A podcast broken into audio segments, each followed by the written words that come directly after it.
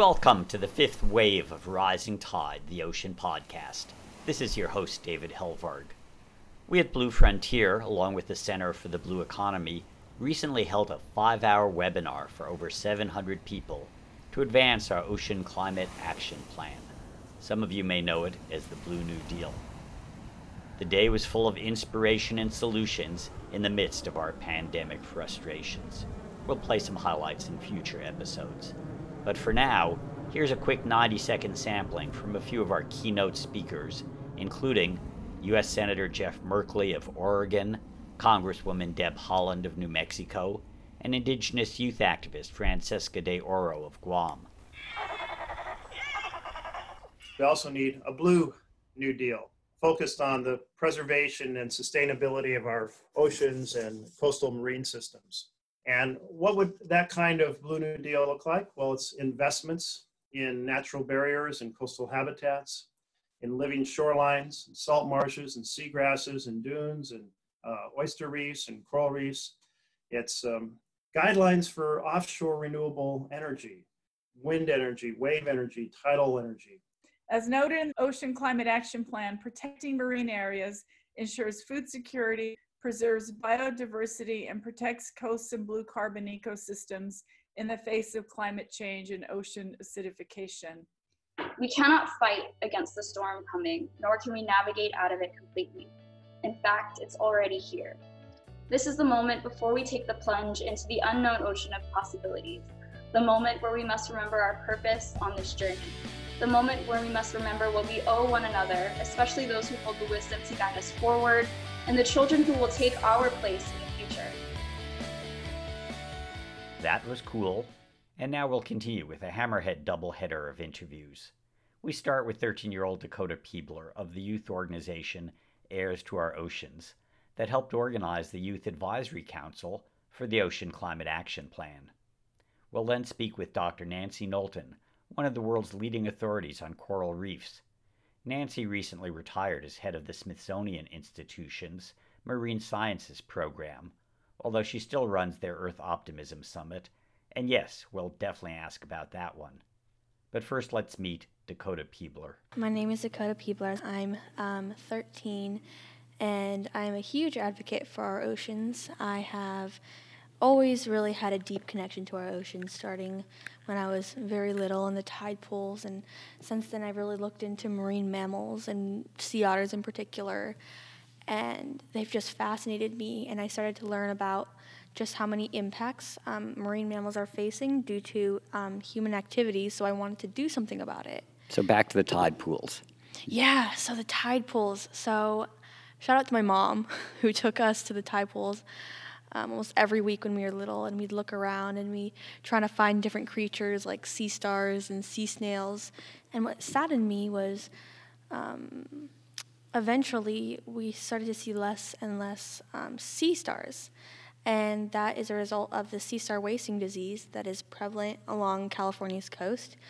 But the tide pools always fascinated me, and that really sparked my passion for the ocean.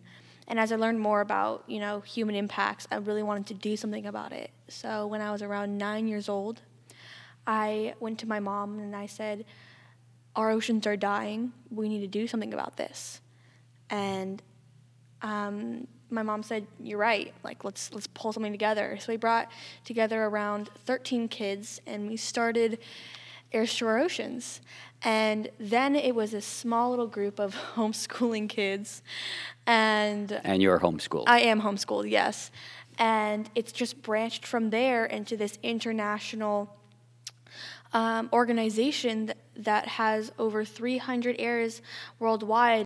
So how does it work, like, in terms of your interest? You were interested in the tide pools. You saw the decline of the sea stars, starfish to those of us. Yeah. Less politically correct. Yeah. And otters played a role somewhere. So as I was interested in the oceans, that really sparked my interest in marine mammals, specifically the sea otters. And I remember, I would think I was either 9 or 10, I went on some kayaks, and I saw this baby sea otter, and it was crying, and it was all alone, and I was worrying because I didn't know, was the mother dead? Was it an orphan pup?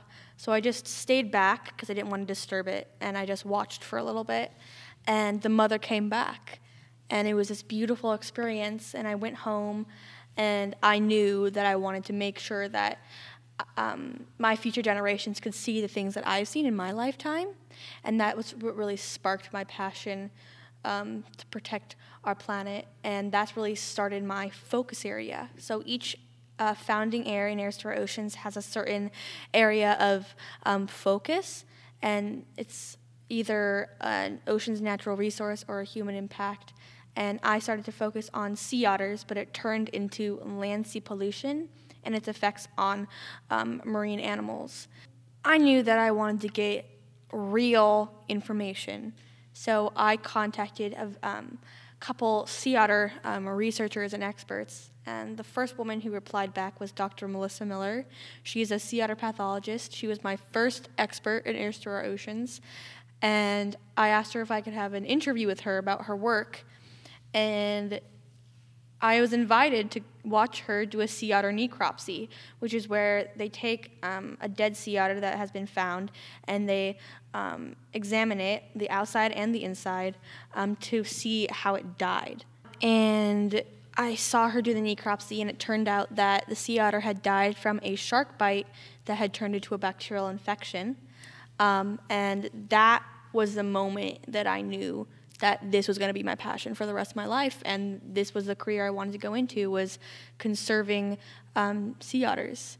And after that, I started presenting about sea otters to schools and to anywhere I could, and something that really interested me was cause of mortality in sea otters.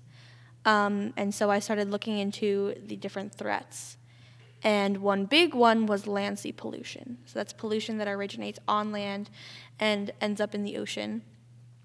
And whether that was, bacteria or pathogens such as Toxoplasma gondii, which comes from actually cats. Another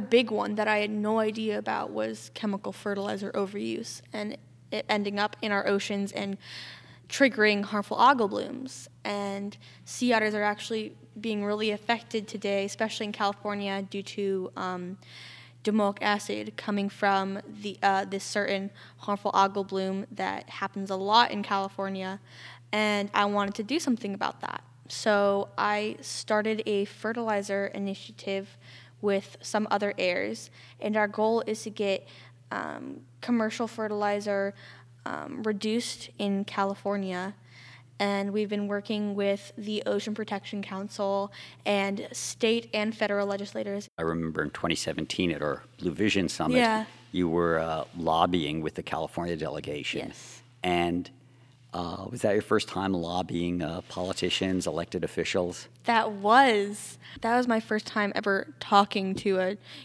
policymaker, and of course I was very, very nervous. But that experience at Blue Vision Summit was a huge learning experience for me, and it really sparked this confidence that I could talk to these people and make a difference for my generation as a young person who's going to be affected by the decisions that are being made today. It's become clear that our planet is being hurt at a daily basis, and it's coming to a point where we don't have time to wait anymore. We don't have time to just fund research. We need action now, and I think kids worldwide are seeing this. Like, we are going to be the ones who are going to be facing this issue when we're adults. So let's do something now. Why wait? Why wait till we've graduated college? We have the power, and we deserve to have a say in the decisions that are being made for our planet, for our future. And the way that we stay connected is definitely through technology. We have a virtual hub that we have on our website that's just for heirs to keep in touch and spread about what they're doing, and so that we can really push their movement outwards and let people know about what everyone's doing. We just had a boy from New Zealand who is a indigenous, I'm pronouncing this wrong. Maori, yeah. Mm-hmm. And he just started a Heirs to Our Oceans club, and he went to our seal, and super excited about what he's going to do. But yeah, that's really how we really branch out internationally. What would you say to young people listening? What would you suggest? How do they get in touch? Well, if you would like to be an heir of Heirs to Our Oceans, contact us at www.info@heirstoourOceans.org. And what do you want for your 14th birthday? For my birthday, I hope that every child will know that they have the power to make change. See, and I would have gone for like a new buoyancy vest for diving, but where do you get your stoke in the ocean? You started with tide pooling. What do you do now to stay wet and salty? I am a diver, so I love to dive wherever I can. I love cold water, unlike my mom. Absolutely. And cold water, so you've dived in the kelp forests here in California? Yeah, I actually went diving when there was the big, like, jellyfish. Bloom. You know, yeah, bloom. And that was the most amazing experience. Just all around you, you just see jellyfish. It's like serene, different planet almost. It is a different world. Yeah, absolutely. And now a word about, well, us, Blue Frontier. If you're enjoying this episode of Rising Tide, the Ocean Podcast with David Helvarg, help us get the word out.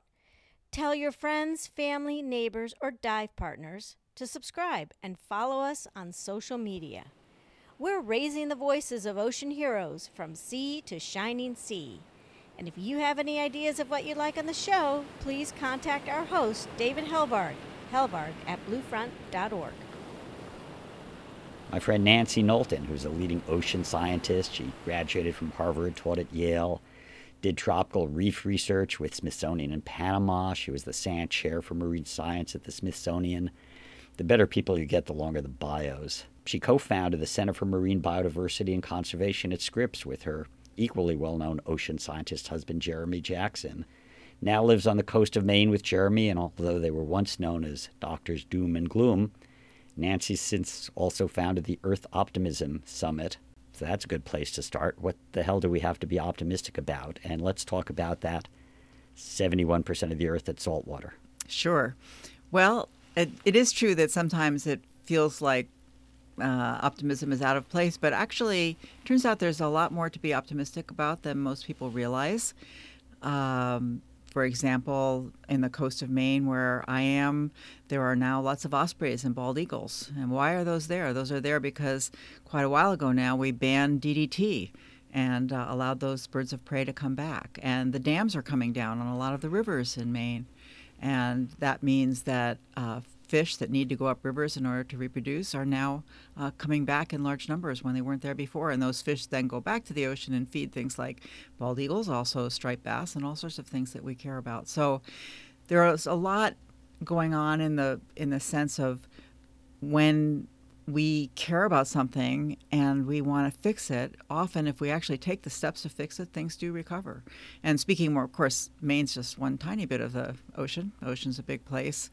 But when you think about the fact that the Chesapeake Bay is a lot cleaner than it was, that a lot of fisheries are now much better managed than they used to be, the seagrass has come back to Tampa Bay, around the world. Actually, there are a lot of examples. They just tend to get drowned out by all the overwhelming and legitimate bad news. And to the extent that even, strange thing is that even people who are in the business of conservation often don't know the success stories that are out there. And so you're optimistic. You talk about marine protected areas. You talk about the return of turtles in Hawaii or birds in Maine, ospreys, and what were your other favorite? And then cleaning up pollution is something that actually people are pretty good at doing once they put their minds to it. I mean, the story I tell of the recovery of seagrasses in Tampa Bay is a really powerful one for me because not only was it announced several years ago that seagrasses, having been essentially destroyed, were back to 1950s level, which is an amazing success story. But what was really crazy was that almost everyone I talked about to in the marine conservation world had never heard the story. I mean, it cropped up in the news cycle, was around, bounced around for 48 hours and then disappeared. And so I incorporated it, and no one else had heard it apparently. And so even people who do this sort of thing for a living had no idea. I found that staggering. That was what partly what motivated me to work even harder to shine a spotlight on these successes. I will confess, we had a Blue Vision Summit, Florida and St. Pete. And it wasn't until the middle of the summit when the mayor started talking and this biologist, I said, well, I thought, you know, it got polluted and all the hammerhead sharks left. He says, hammerheads are all back. The eelgrass is back. It's happening. What it is a call to action. We've got to do a much better job talking about what we've accomplished in order to get more people on board. I still remember giving a talk at Woods Hole, and it was a public talk. And at the end, an 8-year-old boy raised his hand and said, but what can I do? And every time I gave a talk, I would be asked that in one form or another, that question. And I think it's kind of a truism. Everyone always says I'm optimistic because of young people and all the how much they care and how much they're fighting. But the reality is young people haven't been doing that for a while. And it is really important that they're doing it now. It will make a difference. And then the other thing, great thing, I think, about talking about solutions is although we are undoubtedly in a time of incredible partisanship and division in this country. Often when you talk about things that are working, it's easier to get people to come together. Rather than talking about things that we should do this, that tends to bring out partisan divides between the people who want to do that and the other people who think that view that thing, whatever it is, as a threat. Whereas if you can sort of tell the story of an amazing success, it doesn't eliminate divisions, but I think it diminishes divisions. California is a great example. I talked to John McCosker, who's one of the white shark experts out there, and he said, you know, the return of the white shark in the California ecosystem is a great story, a great success story for the ecosystem and problematic for the recreational water user. That's probably true. Yeah, no, amazing things came back when they stopped gill nets near shore. All sorts of big predators that used to get trapped in these gill nets are now coming back, so...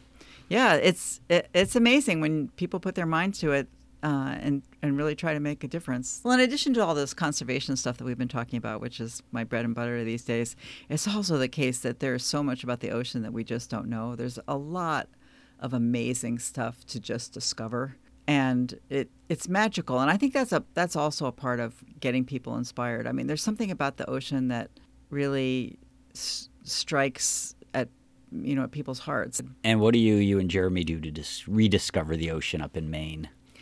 We go kayaking. It's a little cold for swimming. He's gone swimming. I haven't gone swimming. Kayaking just around shore and just looking at the ocean. And, it is beautiful enough and healthy enough to really make me smile every morning when I wake up. If you enjoy Rising Tide, the Ocean Podcast, please subscribe. Get your friends to subscribe on Apple, Spotify, email, however you find your podcasts. If you'd like to advertise on Rising Tide, please contact us at info@bluefront.org. And now, a word from our original sponsors.